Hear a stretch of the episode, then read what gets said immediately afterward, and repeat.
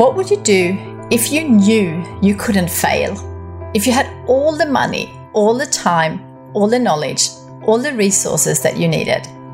What would you do with your life if you simply knew that anything was possible for you? My name is Christina Karlsson, founder of global Swedish design and stationery brand kikki.K, and author of the book Your Dream Life Starts Here. And I love exploring these sorts of questions to inspire people to dream.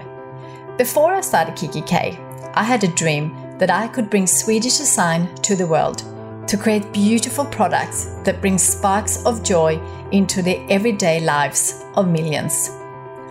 Now that I have achieved that dream, I want to help you dream big. I want to create a global movement to inspire 101 million dreamers to transform their lives and transform the world in return. Each episode, I'll be talking to some of the world's most inspiring people, exploring the powerful impact that dreaming has had on their lives.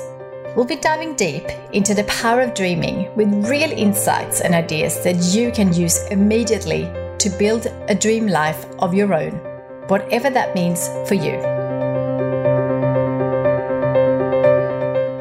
Hi, everyone. I cannot wait for you to meet my guest on this episode. Cindy O'Meara is not only an inspiring nutritionist, author, and founder of Changing Habits and the Nutritional Academy, but her first book truly changed the way I live my life. After reading Changing Habits, Changing Lives many, many years ago, I was so inspired to change some of my own habits and life choices. And it had such a positive impact on my life and how my family and I live it today. I'm so excited for you to hear from Cindy and feel so grateful that she was able to take some time to share some of her ideas and wisdom. Cindy's greatest love is to teach and enable everyone to make better choices so they can too enjoy greater natural health through their lives. By educating people on food choices, how to read food labels, why diets do not work, and how drugs can affect your well being and vitality, Cindy empowers people to make long lasting changes with simple and achievable steps on how to create healthier habits. Her mission through her Changing Habits program and products is to be the most authentic, innovative, and impactful whole company as she challenges and encourages people to eliminate unhealthy habits. I really hope you find some beautiful nuggets of wisdom in this chat, where you will learn how Cindy developed her passion for natural health and helping others, how we can all be part of the healthy living solution, the importance of understanding where foods come from and what's really in them, the benefits of eating organic and supporting organic and ethical farming practices, steps we can take to help the planet, benefits of filtering water to remove pollutions, the power of living as naturally as you can, eating real ingredients and avoiding fake stuff, and so much more. I think you are truly going to love this episode, so let's get right into it. Hi, Cindy, and welcome to my podcast. I'm very excited to be on it, Christina. I am so excited to have you. I've been um, researching and I've been reading about you, and um, I cannot tell you how excited I am to have you on. I um, actually read your book, uh, Changing Habits, Changing Lives, when it came, came out in the late 90s, I think. 98, is that 98, correct? Yeah, that was, that was it. and uh, it had such a profound impact on my life uh, in terms of healthy habits. And we'll get into all that. But uh, because I'm also very much into every quarter changing my habits and adding a, a, new one or removing an old one. And I have now a challenge that I run with the people who are in my circle. And so many people are so into changing habits when it comes to their health. So I think you are the absolutely perfect guest for, for this episode. So thank you so much. I am going to start with a question that I ask everyone. When you were a little girl, did you have any dreams in terms of what you wanted to do when you were older or who you wanted to become? Oh, you're going to laugh at this one. So, I wanted to be a farmer's wife and have 12 children. Oh, wow. I wanted to live on a farm. I wanted lots of children. And I married a chiropractor and had three. and bought my own farm.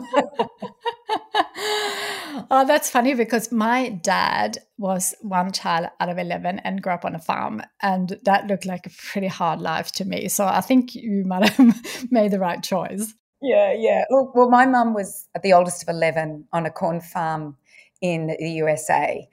And I just saw their family and I, I just saw the connection that they had. And I watched my grandfather grow for the whole family. And because I, I don't know, it was was something about farming and there was something about lots of children. And yeah, but that obviously that wasn't meant for me. And and of course, that was a little girl dream. As I got older, I wanted to travel. I went to the University of Colorado to ski, believe it or not. It wasn't, I didn't get a, any sponsorship for that. I went and paid my own way, but I, I thought I've got to go somewhere where I can go snow skiing because I loved snow skiing. And I did. Uh, in, at the university, I did pre med. And while I was doing pre med, I was allowed electives. And one of the electives I did for a whole 12 months was cultural anthropology and anthropology. And that was that professor, and I still remember his name, Dennis Van Gerven, changed my life forever. And it was him that got me into wanting to understand more about nutrition. So that's why I went from wanting to marry a farmer and have 12 kids to now being a nutritionist and married a chiropractor with three kids.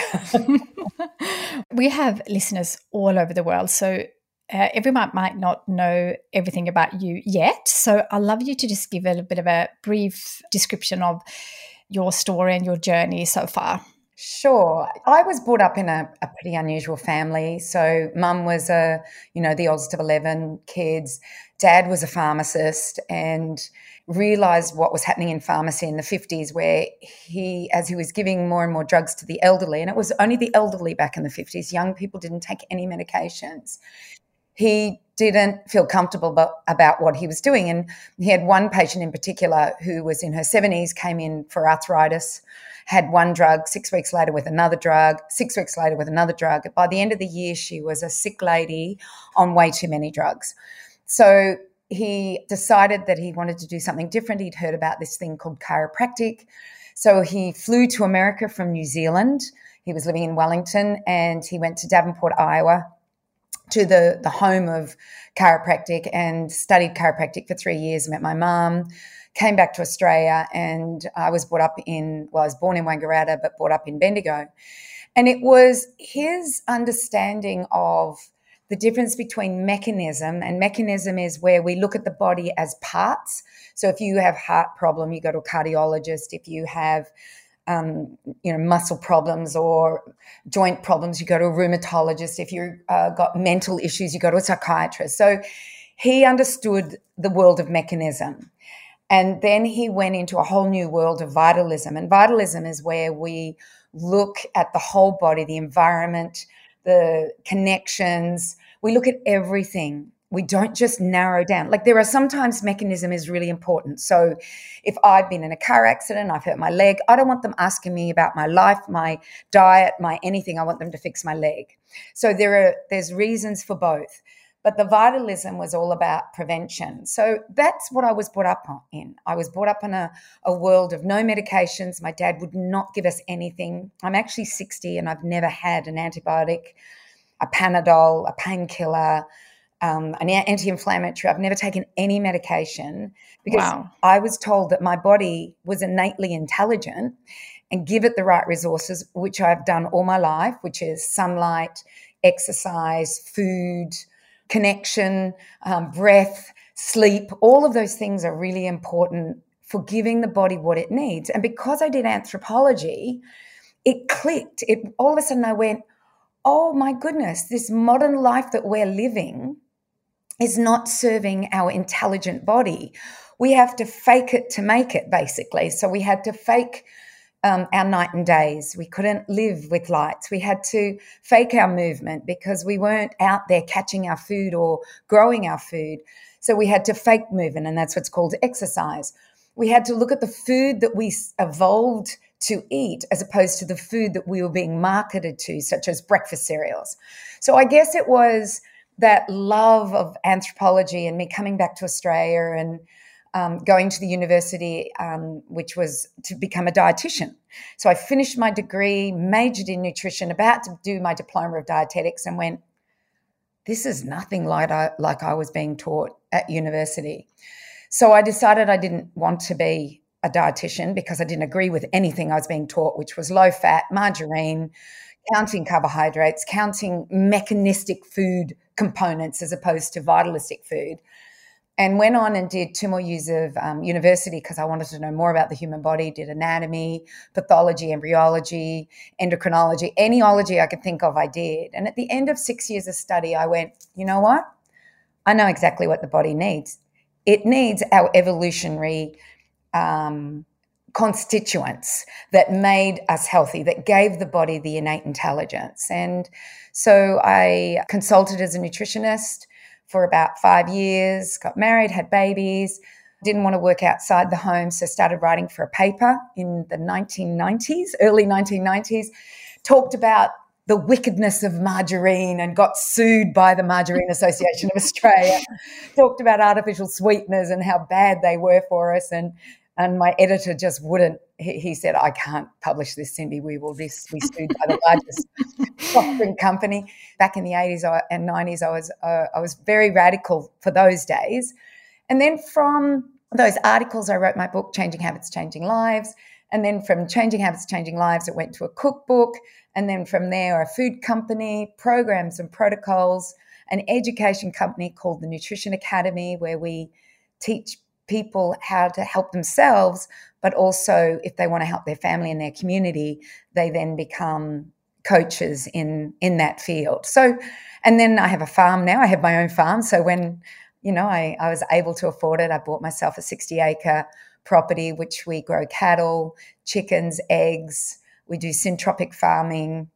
Uh, and of course, the documentary um, that I did um, that did very well worldwide, which was called What's with Wheat. So that's it in a nutshell. So, so inspiring. So many things we can talk about here. One is when I read your blog and I listen to podcasts you've been on, etc. There's so much was like, yes. And I always, sometimes I get in into these discussions and I don't always have the background. I'm like, I just have to ask Cindy this. I just have to, to ask, you know, find out more research. And one, you know, it's funny because when, um, Axel was uh, probably around four and five, and he went to he, Swedish school here in Melbourne, and um, they were having a camp, and they were going away for a weekend, and I was with him. This he was very young, and um, in the morning he asked, "What is in those boxes?" And that was little mini cereal boxes. He thought it was like Lego or, or something like that. He's never he's never seen it, and also the square bread that you get from supermarkets. He's only really eaten like you know properly made bread what i would consider properly made bread like not this uh, manufactured square bread. And he was like what is what is that? And uh, i always laugh because um, he used to i was quite uh, strict um, not as strict anymore with um, with lollies etc but in the beginning i uh, i used to google and show him pictures what was in lollies etc so he will always bring his own punnets of organic blue- blueberries to parties. And to this day he's never been to one of those big fast food chains. And uh, his friends they don't believe him he's like 13 now and he's like i said to him actually last last night. I said, When are you going to go? And he said, Well, maybe I have a treat at my 21st to see what it's all about. but they were very much, they're very much brought up like that. And also, I, you know, never really give them any headache tablets unless it's really um, necessary. And as soon as they say headache, and I'm like, How about water? And it's um, it part of um, how I've raised them. And, and now they, um, they always go to that first. And another thing that uh, you brought up here is margarine. And I read on your blog that it's quite interesting that it still people still eat it. And it was funny because some of my friends were away and we were talking about how we find when we live go away with other people how we see what kind of habits and people bought a margarine. And i'm like who actually does that in today's age? And um, can you just talk a little bit about that? Because i think i would never touch it. So i'd love you to to expand on that because there might be some other people who still eat margarine out there I am a history buff. So the first thing I do when I see a new food, not from our evolutionary foods, but a new food that is marketed as something that's better than an evolutionary food, such as butter, I go to the history books. I want to know where did it start? So if we look at margarine, it started back. There was some talk about it in 1800 and something, and they fed it to turkeys. But the real, the margarine we see today really began around early part of the 19th century. So Procter and Gamble, who people have heard about, they're usually drug makers at this point, but they were uh, brothers-in-law who made soap and candles.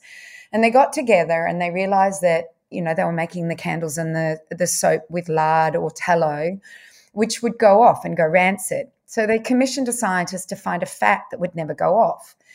And this scientist figured out that if he got a vegetable oil that was liquid at room temperature and he forced hydrogen onto every bond, it would become solid at room temperature, at what we call a saturated fat.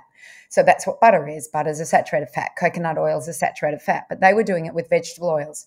So they could use cheap vegetable oils, hydrogenate it, which is what they did, and they would make their soap and candles, and they would last forever.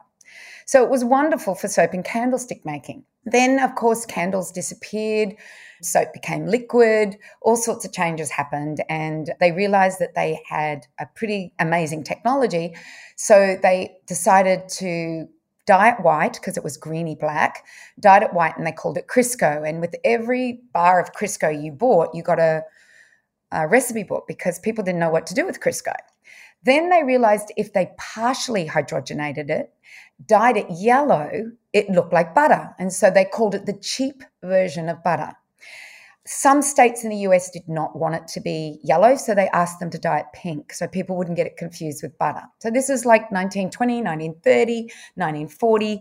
Then we had a gentleman by the name of Ancel Keys who said that saturated fat causes heart disease, or fat causes heart disease, not just saturated, but fat causes heart disease, but mainly saturated. And so the makers of margarine, which were Procter and Gamble at that time, said we can now call this the healthy version of butter. So it was marketed as the healthy version of butter, despite it having dyes and flavors and synthetic antioxidants. And it was partially hydrogenated, which we now know causes something called a trans fat, which is more dangerous than any of the fats out there in that it causes an increase in heart disease.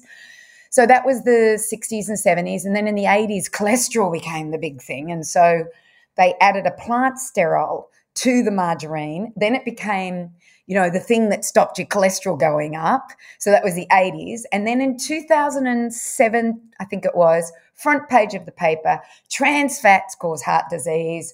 And of course, margarine soaking in trans fats.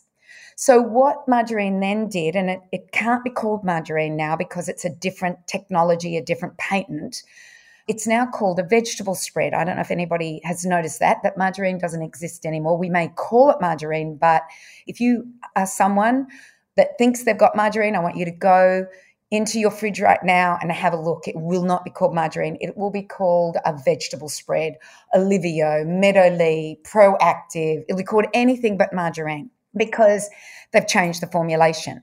And they did this by instead of hydrogenating and partially hydrogenating, they do it with another thing called interesterification. Now, interesterification in the uh, early days, there was some research done on it, and it showed that if you ate it on a daily basis, it would cause a pre diabetic state. Now, look at what's happening with diabetes. And if you're someone who is consuming one of these vegetable, and I don't care what it's made of, whether it's made of olive oil or canola or a vegetable or whatever they're making it up, it's still got the same technology, which is interesterification, which includes some hydrogenation, but has lots of other things. They also add the flavors, the colors, everything.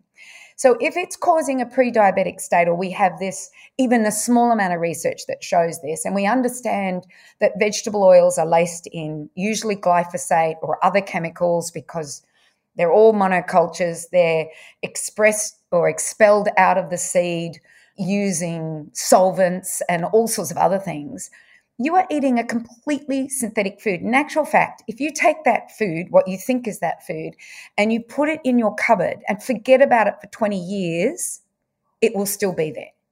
Nothing will happen to it. It will just stay there as it is because it's a plastic. It is not something that any animal wants to eat a cockroach, an ant, nothing.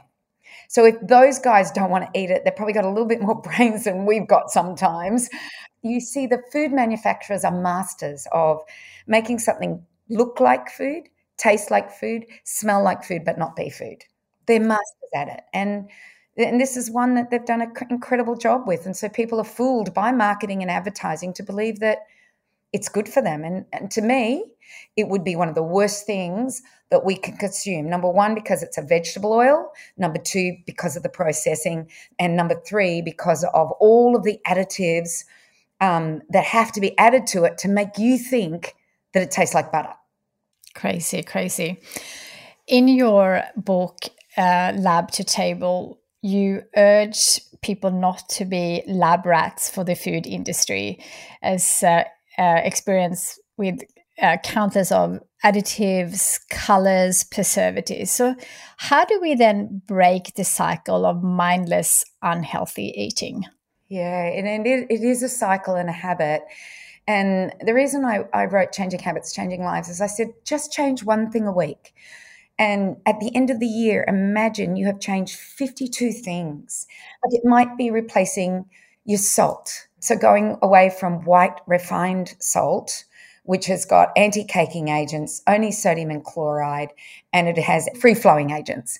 So it may have a bleach because it's white and go back to your old fashioned salts back to the salts that aren't refined, that don't have anti caking agents, that you can't leave in a pig, you know, a salt pig. You have to put it into a container with a lid on it. So go back to those old fashioned salts. The same with sugar. Instead of eating refined white sugar, which is 99.6% sucrose and 0.4% ash, which means that beautiful sugar cane that has grown from the ground with lots of minerals and vitamins and antioxidants and all of these wonderful things in it is all stripped out of it and you have a pure white refined food with nothing else in it but the sucrose which is glucose and fructose. Go to the one that hasn't been refined. Like there's rapadura there's sucanat there's jaggery there's all sorts of and they're all by the way the same sugar just comes from a different country it's just a, a, like a I think a patent that each country has pulled out, and so it's called different things. And at Changing Habits, we sell Rapadura because we buy it from the country that calls it Rapadura. So it's just these little changes that we can do. What about your breakfast? Are you eating those boxed breakfast cereals? Look, and I explain what's in them, and um, you know what we need to go to, what kind of breakfast. So your question to me is, you know, how do we do this? So we do it bit by bit, habit by habit. But if you are in a crisis, that would be probably very slow for you to do those changes. And it's almost like you need somebody to come in and help you redo your whole pantry, show you where to buy your food, what's the best farmers market, where do I get my meat, my fruits, and my vegetables. And basically, you reinvent your whole ki- kitchen and you get single ingredient foods in. So you would get your fruits and vegetables, your meat, your dairy, your chicken, your fish, your spices, your herbs, your flowers, your grains. You'd get all them in separately and no more boxes. Everything's in my pantry is in glass jars. I buy everything as a single ingredient. And then from there, you can make thousands and thousands of incredible healthy recipes. Remember, the quality of the ingredients will be the end result of the quality of the food that you're consuming and therefore the quality of your health. You put terrible ingredients in. So I can make a chocolate cake with organic chocolate, let's say, and I'm going extreme here. So with organic chocolate, organic butter, an organic flour, and if I'm if you're gluten free, then we'll go um, different types of flours, a mix of flours, or even some seeds or nut flours some Rapadura sugar, some incredible sea salt. I can make ch- an eggs, an organic free range eggs that I know the farmer that has made that for me. So by doing that, I become a solution to climate issues that we're now seeing, where we are rubbishing the planet. We're putting chemicals on the land. We're destroying um, the ecology of the soil. Therefore, the we're destroying everything. So when I choose to make a chocolate cake with those ingredients, I'm the solution. I'm not the problem anymore. Or I can go to the supermarket and get a packet of chocolate cake that all I have to do is add water and magically it becomes a chocolate cake that's got colors and flavors which are probably as a result of synthetic biology or some chemical reaction. Not even real cocoa, but cocoa flavoring.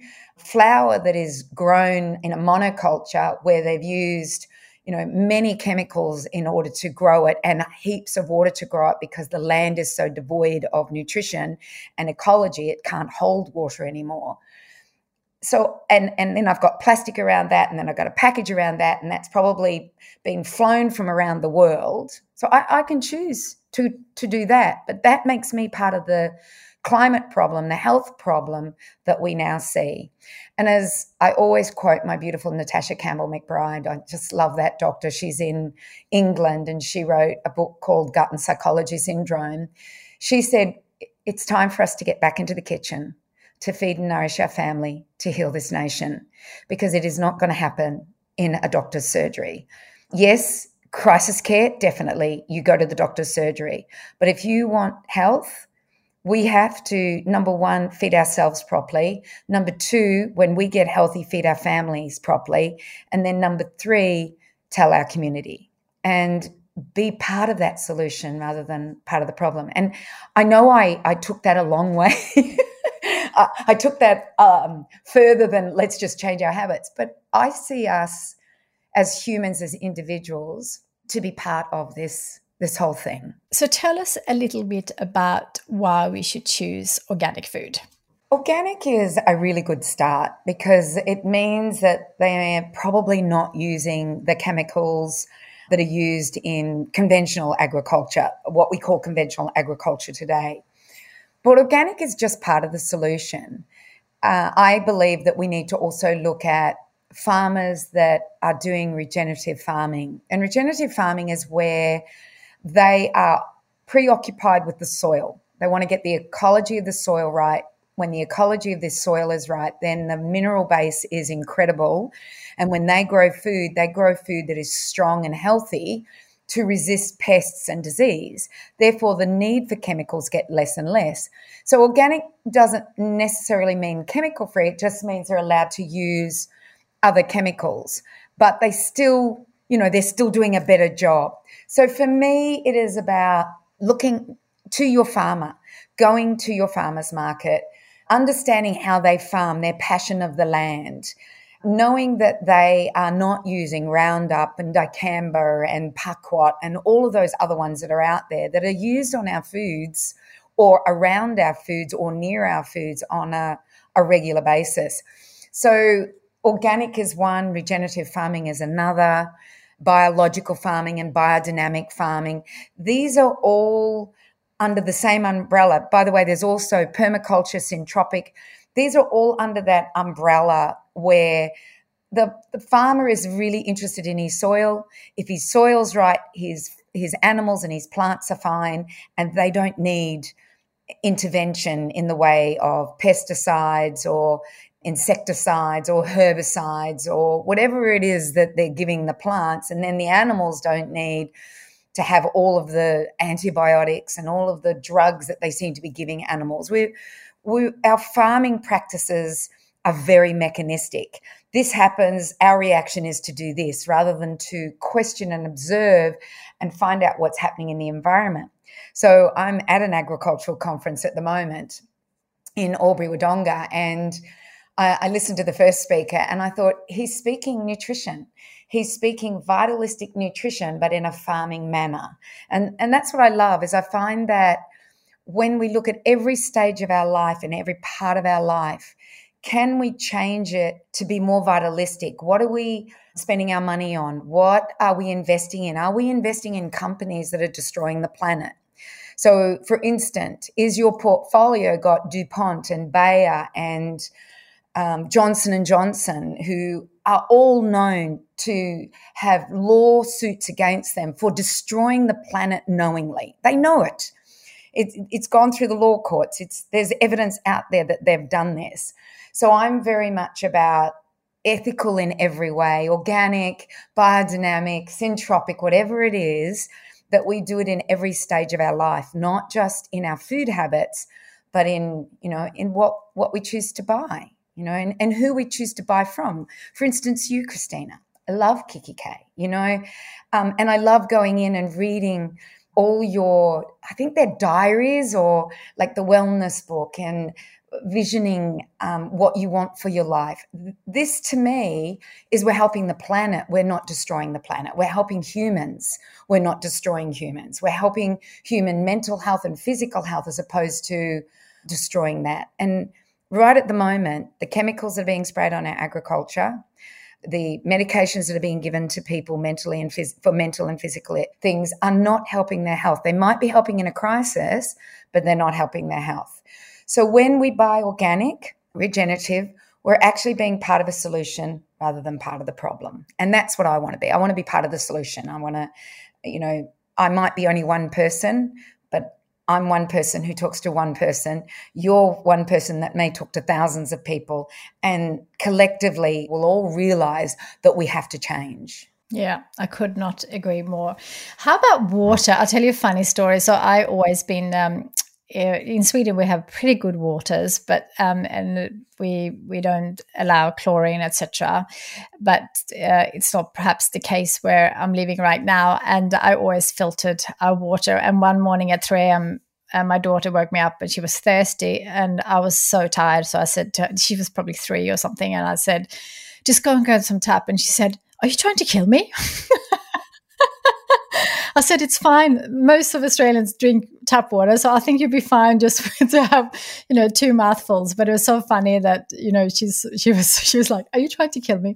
But for people who are perhaps not aware, and I think it all starts with awareness in terms of what we eat and what we put on our bodies in terms of skincare, but but water. So what can people do to kind of is it just getting a because not everyone um, own a house that could perhaps change everything in terms of of having water filter for everything where where should people start with like a jug or in the on in the on the shower heads or what is your thought on that yeah, look, there's there's many levels to this. Like my daughter's about to have a baby, and she's putting a system at the very head of the of the house where everything that comes through the house is completely filtered. And she's chosen to do that because they've just bought a home. We have a big filter system under our sink, so everything that we drink, we know is is basically demineralized of well, I shouldn't say demineralized, but all of the fluoride and the chloride, which are minerals, are taken out, and any pollutants that are in the water. And you have to remember if people are spraying it on the land, it's going to end up in the water. So if you're someone who sprays, you know, Roundup to get rid of dandelion in your in the middle of your concrete or something, um, instead of going down and picking it up, then that is going to end up in the waterway because it's water soluble. So not only that, but um, DuPont, who um, I've just written an article about their Teflon and the chemicals that they spilled into a huge water table and have absolutely de- decimated the health of a community.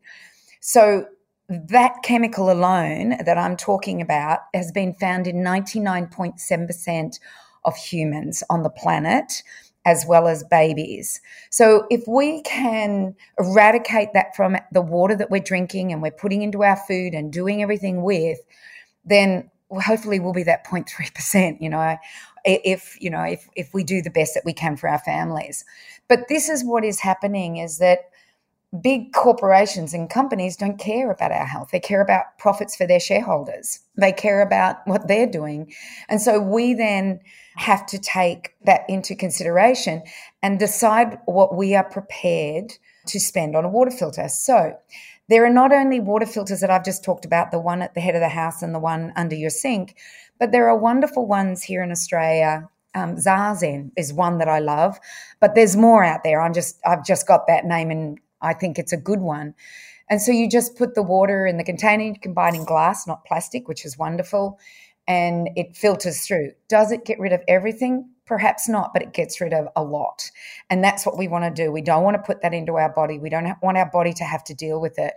We want a filter to deal with that. And then when you're drinking clean clean water, it's a really good way of hydrating. But the best way of hydrating is because our water isn't energized the way it used to be. What I I do is I get an eighth of a teaspoon of salt good quality salt, and I usually use my seaweed salt, but I get an eighth of a teaspoon of salt and 500 ml of water, and I uh, energize it in my body. So the salt and the minerals changes the osmotic pressure of your body and um, allows you to hydrate your whole body. Instead of a lot of people I notice they drink water and half an hour later they're in the toilet peeing the whole lot out because it hasn't hydrated their body. You've just used your kidneys to filtrate it and then it goes back out again.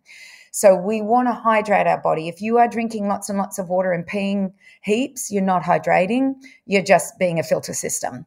So use that salt and water balance um, in order to make sure that you are hydrating your body and not just being that filter system that you should have done, you know, with something else. And the other thing that I think people need to realize is that, you know, there's this whole narrative around you should be drinking, you know, three liters of water or a liter of water or whatever that that narrative is. But number one, water's in your food whenever you drink a high water content food, such as fruits and vegetables and salads and greens and those types of foods, or you've hydrated grains or legumes, then you are drinking water within your food. If you're eating bread and biscuits and, and crackers and those and those types of foods, they're not hydrating. But then not only are you drinking that water from your food, when you eat good quality food, and you eat fats and proteins and carbohydrates in good quality, your body has a way of using those three macronutrients, digesting it, putting it into the cell, into the mitochondria, and with the help of oxygen and the food that you consume, you make energy, ATP, which is, is what our energy unit is called. But as a byproduct, and I don't know if it's a byproduct because it's a product our body needs, you will make carbon dioxide and water. So you're actually making this incredible water called low deuterium water that will hydrate you and your cells by the food that you consume. So this narrative that you should be drinking three liters of water every single day is to me for people who are not eating good food, they're the ones that are going to need it. But if you're eating good food, you will find your need for water decreases. And your body will signal to you, hey, I need some water. You know, I'm sure our our beautiful ancestors had no idea they were drinking three liters of water or 500 mil of water every day. They just knew how to eat. They knew the ingredients a body needed in order to be healthy. Sunlight is all part of this, sleep, movement, all of this was important for our, our water balance. So I know that was a long winded question when all it was was, you know, should we drink filtered water? But people don't realize the body makes its own water. And by eating the right foods, your hydration increases and your need for water decreases. Love that. Thank you. That's a great, great answer. I love your documentary about wheat, and we won't have time to go into the whole history why you did that, but it's I'm going to link it in the show notes so people can actually watch it because I absolutely think everyone should watch that. But for anyone who are bread and pasta lovers out there, because I often hear that when we when uh, we talk about gluten and wheat, what is your recommendation for people to kind of keep that in their diet, but still get rid of as much wheat as possible. Because sometimes when I look at gluten free breads, there's so much other bad things in there. So, you know, what where do we go to make sure we we eat the right thing? Yeah, you're you're so right. Most it's so funny. Um, I have a friend who's a medical doctor, and she has ulcerative colitis. And I said, "Have you tried to go gluten free?" She said, "Yeah, but it didn't work." And I said, but did you eat gluten free products? And she said, yeah, eat gluten free bread, gluten free pasta, gluten free cookies, gluten free crackers. And I went, ah, and there lies the problem. So, because gluten has become such a problem, but I don't know if gluten's the problem or glyphosate is, which is used in the preceding of wheat as well as the harvesting of wheat. They they dry the wheat out with it. So I don't know if gluten is the problem or glyphosate's the problem. So when um, I had my problem with wheat, when I realized I was having my problem with wheat, and that was in my 50s, and when I went off it, I have to tell you, I felt incredible. And, and people will watch this in the documentary, the difference it made for me to go off it. I treated it a little bit like when I became a vegetarian as a 13 year old. I didn't have fake cheese, fake egg, fake meat, fake chicken, fake everything because it wasn't available back then. I just chose that I just wanted to be a vegetarian. I told my mum I'm going to be, uh, you know, I'm going to become a vegetarian, and I did that for 16 years. And I say the same thing for people who take wheat out of their diet or gluten out of their diet.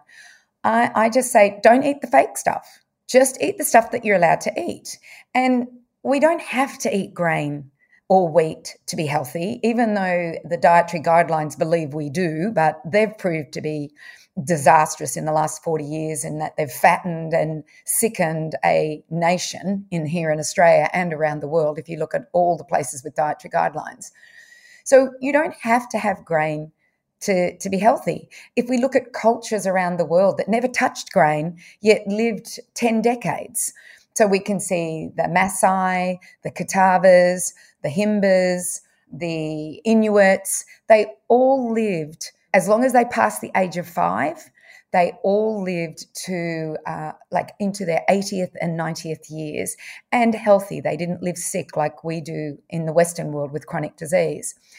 So that's that's my thing when somebody says to me, "Oh, I'm I'm a celiac or I'm gluten intolerant or I have non-celiac gluten sensitivity." I go, "Well, just don't eat it. Don't even look for a substitute. But if you're a great cook and you use real ingredients in order to make a bread that has no bad ingredients in it, then by all means do that. There are a few manufacturers around. Um, Primal Alternative, which is a home baked bread company. And when I say home baked, it is made in somebody's home in your local community even though they're not organic, they do have some excellent ingredients in their gluten-free breads. So that's, you know, that's one. And there are other ones out there, and there's bakers out there that um, have an incredible love for this. So you need to read your ingredients. That's number one. And if there is a number, a color, a flavor, a starch, a binder, um, anything like that in it, just put it back. Put it back. Don't use it. Get it. Get rid of it. You know, and and find one that's out there that that does. And I guess that's why I started the Nutrition Academy was to teach people in communities all over the world about this and how they find the right person in their area for the meat, the fruits and vegetables, the breads, the pastas, whatever else is out there, that they find them and then they're able to help their community and because they they get really good at asking the right question to the farmer or the producer. Um, there's this wonderful producer at Kawana Market. So I'm I live up in Queensland, and we have a fabulous, fabulous farmers market. And there's this one um, producer there that makes gnocchi with sweet potato and potato. And and often if you look at gnocchi in the freezer department of your supermarket, it's like the who's who of additives, preservatives, and flavorings and colors and acidity regulators. But they have figured out how to make gnocchi with real food that's gluten free, that tastes amazing. So, this is what we have to do in this day and age is that we have to really question the people that are not only producing our foods in agriculture but also making things like gnocchi and breads and gluten-free healthy products in your book chapter one, start your day right. I love that. I'm a morning person. So, love you to talk a little bit about that, how people can start their day right. Well, in the book, I talk about food. My day starts very early. I'm a, an early bird riser. Now, let me make everybody realize that there are early bird risers and there are late risers. And if you're a late riser and you do really well at 11 o'clock at night as opposed to four or five in the morning, then that's a genetic adaptation. So when we were tribal people, we needed people to be able to get up early to protect the tribe or stay up late to protect the tribe. So we know that the genes behind this, and this is, you can get this in a book called Why We Sleep, it's a brilliant book, is that there are a percentage of the people that are early risers and there are a percentage that aren't. So don't think you have to become an early riser if you're not. But this is, I'm an early riser. I love to get up early. I'm up at usually 4.30 in the summer, but in the winter about 5.30. It all depends on light. And I live in Queensland, so our, we get light very quickly. Um, so I meet a bunch of friends and we do a 40 minute on the beach breathing meditation. It's guided. We do the same one every single morning. Then um, we strip off our clothes, leave our bikinis on, and we swim 1.2 kilometers in the ocean Yes, I'm in Queensland. The coldest it gets is 18 degrees Celsius. So I'm not in Melbourne, but I do swim in Melbourne when I'm down there in the winter with my brother um, in the bay. I, know how cold it is, but I tell you what, I feel incredible. And then um, I, I have a long black and I do the crossword because I don't know why. It's just something i I love to do as the crossword, the Australian crossword at my local coffee shop. Then I go home and I prepare for the day. So breakfast is usually made. I do not have a breakfast cereal box anywhere near my house. I love CADA.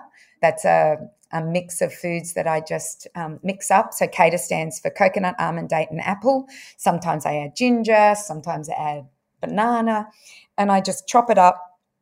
And it's in my recipe book if anybody wants to know about it. And then I add yogurt to it, and that's my breakfast. I often don't eat that when I'm at home. I will put it in a container and take it with me to work. And then my lunch. My lunch is usually leftovers. So I'm making my lunch as well. This is if I'm going to work. So I'll put usually a, bed of lettuce and leftover meat and vegetables from the night before. I always make more. I've always got mayonnaise, pesto, hummus, and baba ganoush because I grow eggplant. when the eggplants are, are you know, in season, I will make lots of baba ganoush. So I'll make those four things and I'll add mayonnaise and pesto sometimes, mayonnaise or pesto and hummus sometimes. So that goes on top of my salad, meat and vegetables as a as a cold salad. And then that goes in my esky. I've usually made a tea. So I'll um, put in a thermos um, a herbal tea, and that's it. That's that's my day of eating until I come home. And because I don't have kids at home, I've just got my husband and I. I'll either say to my husband, I don't feel like dinner. What would you like? And I'll usually make up steak and vegetables for him, or chicken and veg, or fish and veg, or whatever he feels like. And then it's that leftover for lunch the next day. Um, or he might be out in the barbecue already cooking something, sweet potato or corn or something like that with his, his meat. So my morning routine is to make sure that I have gratitude for the day, that I see that sunrise, that I earth my body, that I nourish my soul, and I do everything in that morning. And then I get home about four, usually from work. I'm fortunate. I, I can leave when I want. I'm the boss. But I like to get home about four and I put my walking shoes on and I walk for about an hour just to get my head clear of my work and everybody at, that's at home that's got kids is probably going, "Oh, she's got the life." But I had kids, um, and I'm about to have grandchildren, so I'm sure my life is going to change. So I just want to tell you that's my life in the morning at the moment. Mm, I love that, and I'm a morning person as well, and I actually. I didn't used to be a morning person, but I I now love my morning so much that I will do anything to not miss it. So if I don't sleep well, I do miss it. But most of the mornings I'm up by quarter to five, and I just love it so much that it's it just becomes part of my life. Uh, I prefer that than um, you know, and I go to bed early, and I'm a quite boring person. I go to, and read, and I I um, love my mornings and seeing the sunrise. I think is such a magical part of the day, and I just want to see as many as I can during my lifetime.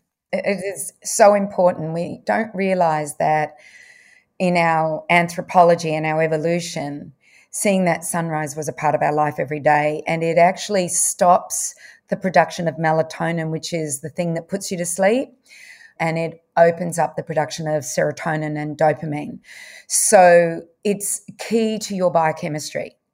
Absolute key. And if you don't see the sunrise because you're a shift worker or because you're a late person, you just get outside, see the sun when you see it. So that sunshine will indicate to your pineal and your circadian rhythms that it's ready to wake up, be alert, do different things rather than slow your brain down and put you to sleep and put you into dreamland. I think you have a wonderful attitude about seeing as many sunrises as you possibly can. This has been such an amazing um, conversation, and I could talk to you forever. But I have a couple more quick questions, and then we will finish up. If you could give one piece of advice to the next generation to help them live their dream life, whatever that is for them, what would you say? Dream big, have a attitude of gratitude, make sure that every purchase you do is a solution, not a problem. And that and I mean that in every way in food and clothes and carpets and everything that you do, just make sure it's a solution. I'm a manifester. I I've been doing manifesting for a long time, and I think the understanding that there is this um, area called the zero point field, and the zero point field is a place where thoughts go. So if you think bad thoughts, those thoughts go there and they return to you in another version. If you think good thoughts, then it returns to you in a in a in a good version. And when people get this understanding, and this is not me just making this up, this is quantum physics. We know that this happens. You want a good life, have great thoughts, have an attitude of gratitude, and make sure you look after the planet, and by looking after the planet, you'll look after yourself. Look after number one, and then you can look after everybody else.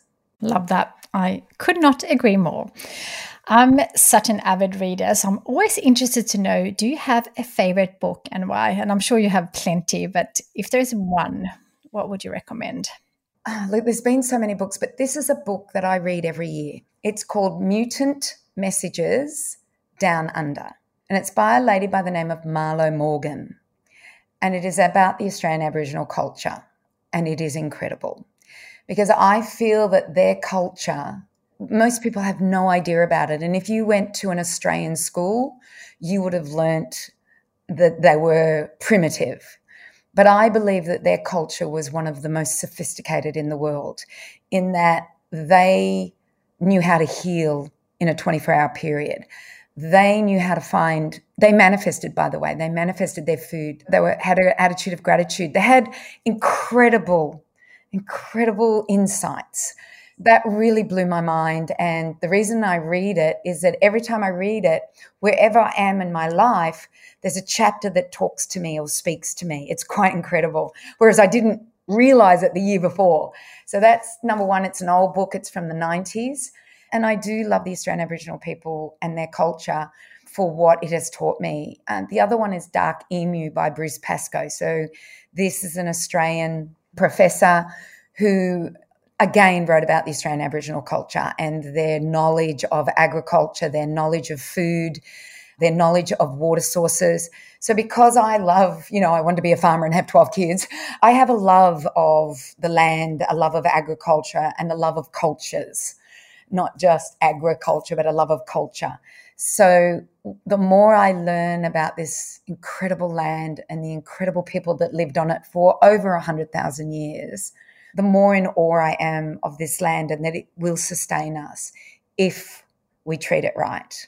Fantastic. I have not read any of those books, so I'm definitely going to add them to my list, my list, and I will also add links in the show notes. So thank you for recommending those. Thank you.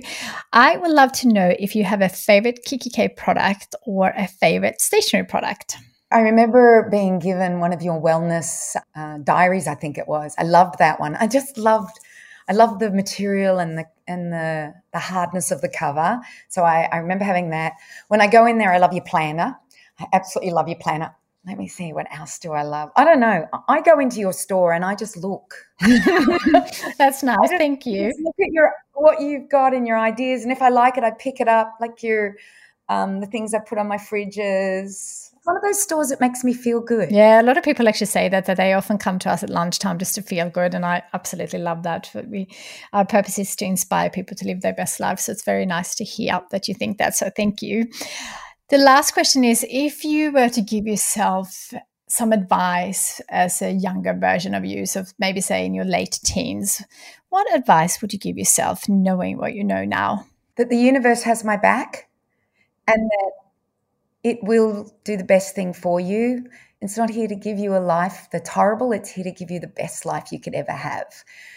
And trust what's happening. So I was just talking to my son today. It's quite funny, and he was a bit upset because 20 acres close to us, we thought we had to work on. Just to, we were going to lease the land to put more cattle on. And he found out today that the girl didn't like what he did with regenerative farming. She doesn't know anything about it, but that you know that's where it was. And I said, "Honey, you know, there's a a higher reason for you not getting that 20 acres. You don't know what it is at the moment, but the universe has your back. And whatever that is, you will know at a later date. So just trust in the process, and know that you know it's there for you. It's there to make sure you that everything that you want to do will happen but it might happen in a way that you don't expect. Love that. Thank you so much. Thank you for sharing that. I could not agree more. And also thank you for first all what you're doing to the world and to inspiring us to eat better and to make the world a better place by choosing the right thing. So uh, I cannot wait to do your um, course uh, in nutrition because that's part of one of my dreams. And um, it just hasn't been the right time, but it's definitely on my list. So I will be one of your students soon as well. And I will link that up to anyone else who might be interested in that as well. Oh, I would be honored for you to be there. That would be absolutely wonderful. I look forward to um, seeing you there. And I'm also honored to be on this podcast, and I will love to come back. So just anytime, let me know. Fantastic. Thank you so much. Wow. I hope you loved hearing from Cyndi as much as I loved speaking with her. She has truly helped me to make better choices and make positive habit changes in my life. So I hope you have also been able to take some inspiration from this episode for your own life. I love the idea of making small changes to ensure we are living the best we can. And as Cyndi recommends, changing one at a time is really simple and proven way to start. With this in mind, I have started a new challenge for this quarter where I'll be choosing one habit to stick for 66 days starting on the 1st of April, and I would love you to join me. Don't worry that you are listening to this after the 1st of April, you can join anytime. Please just follow the links in the show notes if you'd like to sign up, or you can just go to yourdreamlifestartshere.com. I will be doing a new challenge every quarter and be in there posting and cheering you on. I will also post tips and tricks on how to stick to a habit, as well as inspiration and quotes to keep us all motivated. And each quarter, there will be an opportunity to ask me questions you may have. If you have any questions at all about habits, please post them on my Instagram at Kristina Kiki K. We have also included links to all the wonderful resources Cyndi mentions in this episode in the show notes as well. We have so many more inspiring guests lined up in the coming months, so please remember to subscribe so you don't miss any. And don't forget to tell us what you thought by leaving us a review. I love hearing from you, and I'm so grateful for all the comments. So thank you. Thanks for listening, and until next time, don't forget to dream big.